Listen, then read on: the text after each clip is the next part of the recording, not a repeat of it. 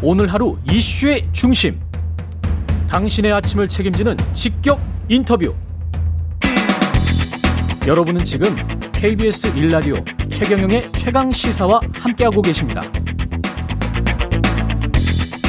네, 4.7 재보궐선거가 하루 앞으로 다가왔습니다. 여야 모두 막판 새 결집의 총련을, 총력전을 펼치고 있는데요. 어제 서울시장 후보 마지막 TV 토론에서도 서로를 향한 날선 공방이 이어졌습니다. 하루 앞으로 다가온 재보궐선거의 막판 변수, 판세에 대해서 윤태곤 더 모아 정치, 정치 분석 실장과 정리해 보겠습니다. 안녕하십니까. 네, 안녕하세요. 네. 저는 처음 뵙겠습니다만은. 어, 전 TV에서 많이 뵀습니다. 아, 그래요? 네. 김경래 기자가 진행할 네. 때는 네. 나오셨죠, 자주? 네, 예. 예. 예. 그, 일단은 서울시장, 부산시장 선거 판세는 어떻게? 근데 이게 제가 이런 질문 되게 많이 받는데요. 그 일반적으로 네, 뭐 정치 분석 실장이시니까 네, 뭐라고 대답을 드려야 될지 모르겠어요. 나름의 네. 이제 판단이 있긴 한데 예. 내일이 투표고 그렇죠. 예, 워낙 뭐 예민하니까. 예. 뭐 투표하는 쪽이 이긴다. 이게 진짜 뭐 정답이죠. 예. 투표하는 쪽이 어, 이긴다. 그렇죠. 저는 네. 윤 실장님한테 그것도 물어보고 싶어요. 중도라는 사람들이 있어요? 아, 그럼요. 그 중도라는 게 지난번에 제가 EBS 다큐멘터리를 보니까 네. 그게 중, 이제 한국 그 중도가 전, 왔다 갔다 하는 사람들이 아니, 아니더라고요. 정치 뭐라고 해야 되나 정치 업계 정치 학자들 사이에서 제일 예. 논쟁적인 지점인데요. 예. 그 중도라는 게 있죠. 스윙 보터라고도 하고 아니 그러니까 뭐 우리가 무당, 중도, 스윙 보터 다 약간 헷갈리는 개념인데 그 정체성이 예. 왔다 갔다 하는 사람들이 아니고 어떤 아젠다에 관해서는 리버럴하고 진보적이고 어떤 아젠다에 관해서는 뭐 보수적이고 이렇게 네.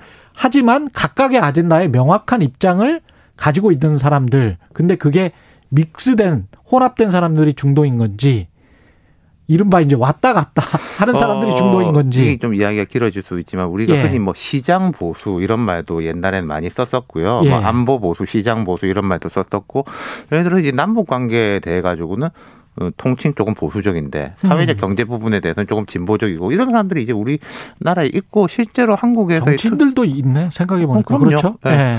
한국에서의 투표현 뭐 그 민주화 이후에 한 30여 년 됐는데 예. 그런 흐름이 일관되게 있어요. 그런 정도의 아까 제가 말씀드린 뭐 남북 관계는 음. 조금 보수적 하지만 음. 사회 경제는 조금 진보적 또 뭐 사회적인 부분에 대해 가지고는 조금 진보적. 하지만 오히려 경제적인 부분에 대해서는 보수적. 이런 부분들이 있는 거죠. 그리고 그분들의 어떤 성향도 중도 성향도 변하겠죠. 어떨 때는 왼쪽으로 조금 더 어떤 부분에 대해 가지고 더 민감하게 반응하느냐. 아. 라는 게 있는 거죠. 시기별로 해가지고. 예. 뭐 예컨대 최근 같은 경우에는 부동산 부분에 대한 게 민감도가 되게 높아져 있다. 이렇게 볼 수 있는 거죠. 지금은 확실히 부동산 선거입니까? 그걸로 해서 이제 다들 뭔가 거는 거죠. 예를 들어서 음. 지금 뭐 박영선 후보는 여당을 대표해서 나왔지 않습니까? 예. 부동산 삼법 임대차 삼법 이런 게 되게 논란거리가 돼 있고 예. 야당의 오세훈 후보 같은 경우에 내곡동 땅 논란거리가 돼 있잖아요. 그 예. 결국 묶을 수 있는 거는 부동산이라는 그렇죠. 키워드로 묶을 수 있는 거죠. 예. 네. 일단 그 아주 뭐 민감한 이야기여서 약간 좀 말씀을 주저하시는데 판세 분석에 네, 있어서 네, 네. 일단 그러면 사전 투표율 20.54% 네. 이거 가지고는 어느 정도 예측을 해볼 수 있지 않을까요? 이것도 근데 이제 뭐 어떤 연령대라든지 여기서 많이 나왔는지 사실은 봐야지 하는데 아, 지금 우리가 갖고 있는 데이터는 구별 데이터밖에 없어요. 사실 종, 네, 종로구가 24. 몇 퍼센트로 해서 제일 높았는데 그렇더라고요. 예, 근데 네. 종로구는 뭐 뭐가 있냐면은 관외 투표가 꽤 많습니다. 무슨 아, 말씀이냐면요. 종로구에 사는 사람들 아니고 그렇죠. 직장인들이 예를 들어 아, 직장이나. 뭐 가게 하시는 분이나 이런 맞다, 분들이 맞다. 아 오늘 일하러 나왔다가 나 잠깐 짬내 가지고 여기서 하고 갈까? 라고 하시는 분들이 다른 지역에 비해서 많다는 거죠. 그러면은 저 회사들이 많이 몰려 있는 강남구도 비슷하지 않을까요? 근데 이제 강남구는 전체 인구가 일단 많아요. 가불병 아. 이렇게 종로는 사실은 전체 인구 작은 편입니다. 맞다, 맞다, 예, 맞다. 그렇게 보셔야 예. 되는 거죠. 예. 아, 그럴 수 있군요. 그래서 이번 사전 투표 같은 경우에는요. 예. 높아요. 높습니다. 두 예. 가지가 있는 건데 전반적으로 음. 이번 선거에 대한 관심도가 일반적 재보궐 선거보다 훨씬 높다. 라는 게 첫 번째. 음. 두 번째는 지난 총선 때까지만 해도 보수 쪽에서는 사전 투표를 좀 꺼려 하는 분위기였어요. 아, 이거 믿을 수 있냐. 내가 음. 투표 찍어놨는데 3일 동안 묵혔다가 까는 건데 이거 무슨 일이 있을 수 있, 부정선거? 누가, 누가 네. 하냐. 네. 뭐 부정선거까지는 아니더라도 좀 네. 찜찜하다. 예. 그래서 이제 본투표 날 하자 이런 거인데 이번에는 그게 많이 깨졌거든요. 예. 뭐 오세훈 후보도 사전 투표를 했고 야권에서 사전 투표 동료 운동도 있었기 때문에 보수 진영에서 사전 투표에 대한 거부감이 사라졌다. 이것도 있는 거죠. 아. 마지막 TV 토론회는 보셨습니까? 그걸 통해서 어, 뭔 보다가 우리가 했습니다. 예 우리가 뭔가 유추해낼 수 있는 건 있을까요? 저는 이제 그런 느낌이었어요. 어제 토론 원래 이제 TV 토론이라는 게 주로 이제 관심 많은 분들이 보거든요. 음. 관심 많은 분들이라는 뜻은 자기 이제 표심을 거의 정해놓은 분들끼리 본다라는 거죠. 그렇죠. 관심 그거- 없는 사람들이 TV 그 토론을 TV 토론 때문에 뭐 좌지우지가 안 된다는 그러니까 거지. 이제 예. 그것에 대한 흐름들이 있어가지고 또 바뀌고 이런 경우도 있는데 어제 토론 같은 경우에는 제 생각에는 뭐 각 지지층을 결집하는 데는 효과가 있겠지만은 어, 중도하고는 조금 다릅니다만은 이제 무당 표심을 음. 아직 결정하지 못한 분들한테 영향을 미치 기는 뭐 어려워 보였다. 표심을 결정하지 못한 사람들은 아까 말씀하신 대로 그 부동산 이슈입니까? 표심 결정받으면 뭐 다양한 이유가 있죠. 자, 첫 번째로는 둘 다 마음에 안 든다. 둘 다 마음에 안 예. 든다. 두 번째로는 선거에 아예 관심이 없다. 선거에 관심이 없다. 예, 선거에 예. 아주 아예 관심이 없는 분들 투표로 안 갈 가능성이 없다. 예. 안갈 가능성이 높고 근데 예. 둘다 마음에 안 든다는 분들은 그래도 투표를 할 생각이 가능성이 있죠. 오늘까지도 음. 보면서 누가 더 마음에 안 들지? 라는 식으로 잰다는 거죠. 사실은 둘 다 좋아가지고 투표 못하는 경우는 거의 없어요. 그 주위에서 그런 분 보신 적 있습니까? 둘 다. 좋아가지고 투표를 그러니까 못하는 경우. 양강 후보가 아, 너무 좋아가지고. 둘 다 내가 누구 찍어야 될지 모르겠는데 그런 경우는 없어요 거의. 근데 둘 다 싫어서 누구 찍어야 될지 모르겠다라는 사람들은 많거든요. 결국 그분들은- 차악을 고르는 선거다. 그렇죠. 그분들은 거기에서는 어떤 선택을 오늘도 선택을 할 수 있는 거죠. 내일도 그렇고. 함석권 선생이 비슷한 말씀을 하셨는데 예. 선거라는 것이 투표라는 것이 예. 돌 나쁜 놈 고르는 거다. 그런 그러니까 그걸 이제 하셨죠. 더 예. 나쁜가에 대한 기준을 어디에 두느냐. 뭐 그렇죠. 예컨대 뭐 도덕성에 두느냐. 뭐 지금 정권이 이제 4년 됐으니까 정권 평가에 두느냐. 아니면 이 선거가 왜 치러졌지에 두느냐에 대해서는 다양한 거죠. 음. 내곡동 그 땅옥과 관련해서는 이게 선거에 영향을 미치겠습니까? 이게 거짓말 이것도 논란. 제가 생각할 때는 음, 좀 뭐 양측의 지지층 특히 여권의 지지층을 결집하는 데는 좀 효과가 있겠지만은 예. 중도층 여기는 잘 모르겠어요. 그러니까 뭐 생태탕 생떼탕 논란이 있었는데 최, 최 기자도 잘 아시지만 이것의 핵심은 오세훈 후보가 시장 시절에 예. 그 자기 이제 직권을 이용해 가지고 가족한테 이게 도움을 줬냐 안 줬냐지 않습니까? 음. 그럼 이, 이 이해찬 민주당 전 대표가 말했듯이 2005년에 뭐 생태탕 집에 갔냐 안 갔냐는 직접 상관은 없어요. 하지만 여기서 만약에 거짓말을 했다면 오세훈 후보의 전반적인 그 발언의 신뢰도 도덕성이 타격이 가는 거 아니냐, 못 믿는 거 아니냐, 이걸 못 믿으면 저것도 못 믿는 거 아니냐라는 식으로 이제 연결이 되는 거기 때문에 예컨대 그 서울시장 시절에 뭘 했다. 이게 나왔으면은 저는 중도층에도 효과가 상당히 있을 거라고 보는데 아직까지는 그게 없는 상황이니까요. 음. 그래요. 그 민주당 같은 경우는 내곡동 땅 의혹과 관련해서 오세훈 후보, 박형준 서울 부산시장 후보 함께 이제 추가 고발하겠다고 했는데 이게 선거 이후에도 영향을 그 줄까요? 저도 되게 궁금합니다. 예. 왜냐면요. 선거 끝나고 나면은 두 가지 음. 경우로 어, 나뉘거든요. 음.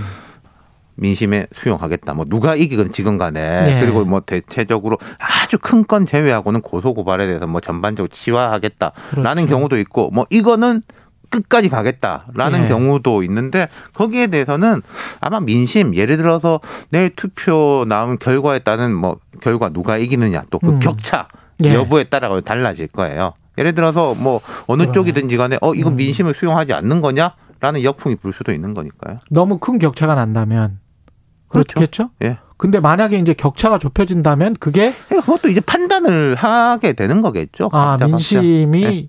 이, 이 정도로 요동을 쳤고 나중에는 어떻게 됐는데 그리고 사- 사실은 내일부터는 모두 예. 아니, 사실 오늘부터 벌써 그러한데 예. 정치권의 시야는 내년 3월 대선으로 가거든요. 그렇지. 그럼 이런 거를 계속 물고 들어가는 게 3월 대선에 유리할 거냐 아니면 음. 뭔가 털고 겸허한 모습을 보이는 게 유리할 거냐라는 식의 전략적 판단들을 하겠죠. 또 그때 가서 판단을 하게 될 것이다. 그러니까 선거 결과 이건 한 2, 3일 내에는 판단해야죠. 이런 예. 부분에 대해서는. 그렇군요. 그 격차가 만약에 그 민주당이 대패를 하게 된다면 네. 정계 개편 구도의 시나리오, 그 다음에 민주당이 석패를 하게 되거나 또는 민주당이 역전을 뭐 하거나. 역전을 하게 네. 되거나 이렇게 되면 어떻게 되는 건가요? 각각의 시나리오별로? 아까 제가 말씀드린 대로 내년 3월을 향해 가기 때문에 예. 양쪽 다 지금 보면은요. 양쪽 다 이제 대표를 뽑아야 돼요. 음, 당장에 원내대표도 당장에 뽑아야 돼요. 그렇죠. 정치 일정이 많아요. 그럼 그거 예. 끝나고 나면 또 대선 경선으로 가야 되지 않습니까? 예. 예를 들어서, 한 가을 예. 정도 되는 건가요? 그렇죠. 예. 야권 같은 경우에는 이번 선거가 이기든 지든 간에 이기면 이기는 대로 만약에 진다 하더라도 중도 확장 쪽으로 가야 된다라는 큰 방향이 정해졌어요. 예를 들어서 야당이 이번 선거 진다고 해가지고 아 우리 괜히 무슨 안철수 중도 이렇게 졌다. 음. 도로 보수로 가가지고 결집시켜야 되겠다라는 분위기는 전혀 아니에요. 예. 예, 중도 쪽으로 갈 것이고 그럼 중도 쪽으로 간다는 말은 가겠죠. 어, 예. 결국은 뭐 장외에 윤석열 전 검찰총장과의 관계 맺음을 어떻게 할 거냐. 예. 그거는 이제 뭐 당장 선거 끝나면은 이런저런 이야기들이 많이 나올 것 같아요. 야권 같은 아, 여권 같은 경우에도 예.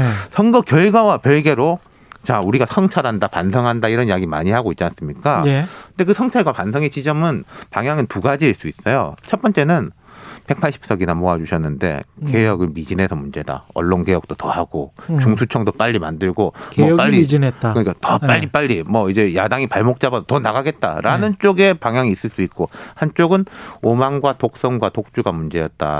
네. 조금 더 겸허하게 하고 네. 민심을 세심하게 살피겠다. 이 가- 말이 같이 반성이라서 그렇지 방향은 180도 다르거든요. 그 지금 말씀하신 후자는 야권의 중도 확장과 중첩이 되는 그런 그렇죠. 대선이라는 건 사실은 다. 중간을 가가지고 싸우는 건데 지금 그렇죠. 현재 여당의 메시지를 보면 사실 그 두 개가 좀 섞여 있어요. 그런 것 같습니다. 예. 예. 근데 그게 선거 끝나고 나면은 어느 한쪽으로는 물론 뭐 10대 0으로 한쪽만 할 수는 없겠지만 한 예. 6대 4 정도는 어느 쪽이 것이다. 이제 어떤- 주고 어떤 어느 색이. 쪽이 조금 종이냐는 정리를 해야 될 거예요. 근데 지금 막판에 그 부동산 특히 정책 나오는 거 보면 민주당 같은 경우는 중도 확장 쪽으로 생각을 많이 하는 것 같다는 그런 느낌도 들기는 합니다만. 근데 이제 그게 이런 거가 있겠죠. 예. 그 민주당은 항상 이제 그 강한 힘이자 그 리스크 요인이기도 한 게 좀 강한 지지층, 핵심 지지층이거든요. 예. 이 부분이 좀 어떻게 될 거냐라는 부분. 그 핵심 지지층이 민주당의 중도 확장 전략에 동의할 것이냐 그 말씀하시는 거예요? 예. 예. 그 제가 볼 때는 그 핵심 지지층은 부동산 문제보다는 뭐 예. 언론, 검찰 이런 이슈에 대해서 관심이 더 많은데 예. 그 이슈가 지금 이제 민심하고 좀 접점이 있느냐, 완전 따로 놀게 되느냐 그런 문제도 있는 뭐 거죠. 따로 놀게 된다라고 판단을 하면 그쪽으로는 민주당 갈 수가 없을 것이고 그렇죠. 예. 그렇겠죠. 예. 윤석열 전 검찰총장 같은 경우는 지금 정치를 하고 있다라고 봐야 됩니까? 그게 뭐 우리가 이제 광의의 정치냐, 협의의 정치냐로 말할 수 있는 건데 예. 광의의 정치라고 본다면은 예. 하고 있는 거죠. 그러니까 예. 윤석열 총장이 이제 엊그저께 사전 투표를 한 것도 그렇고 보면은 지금 현재까지는 이렇습니다.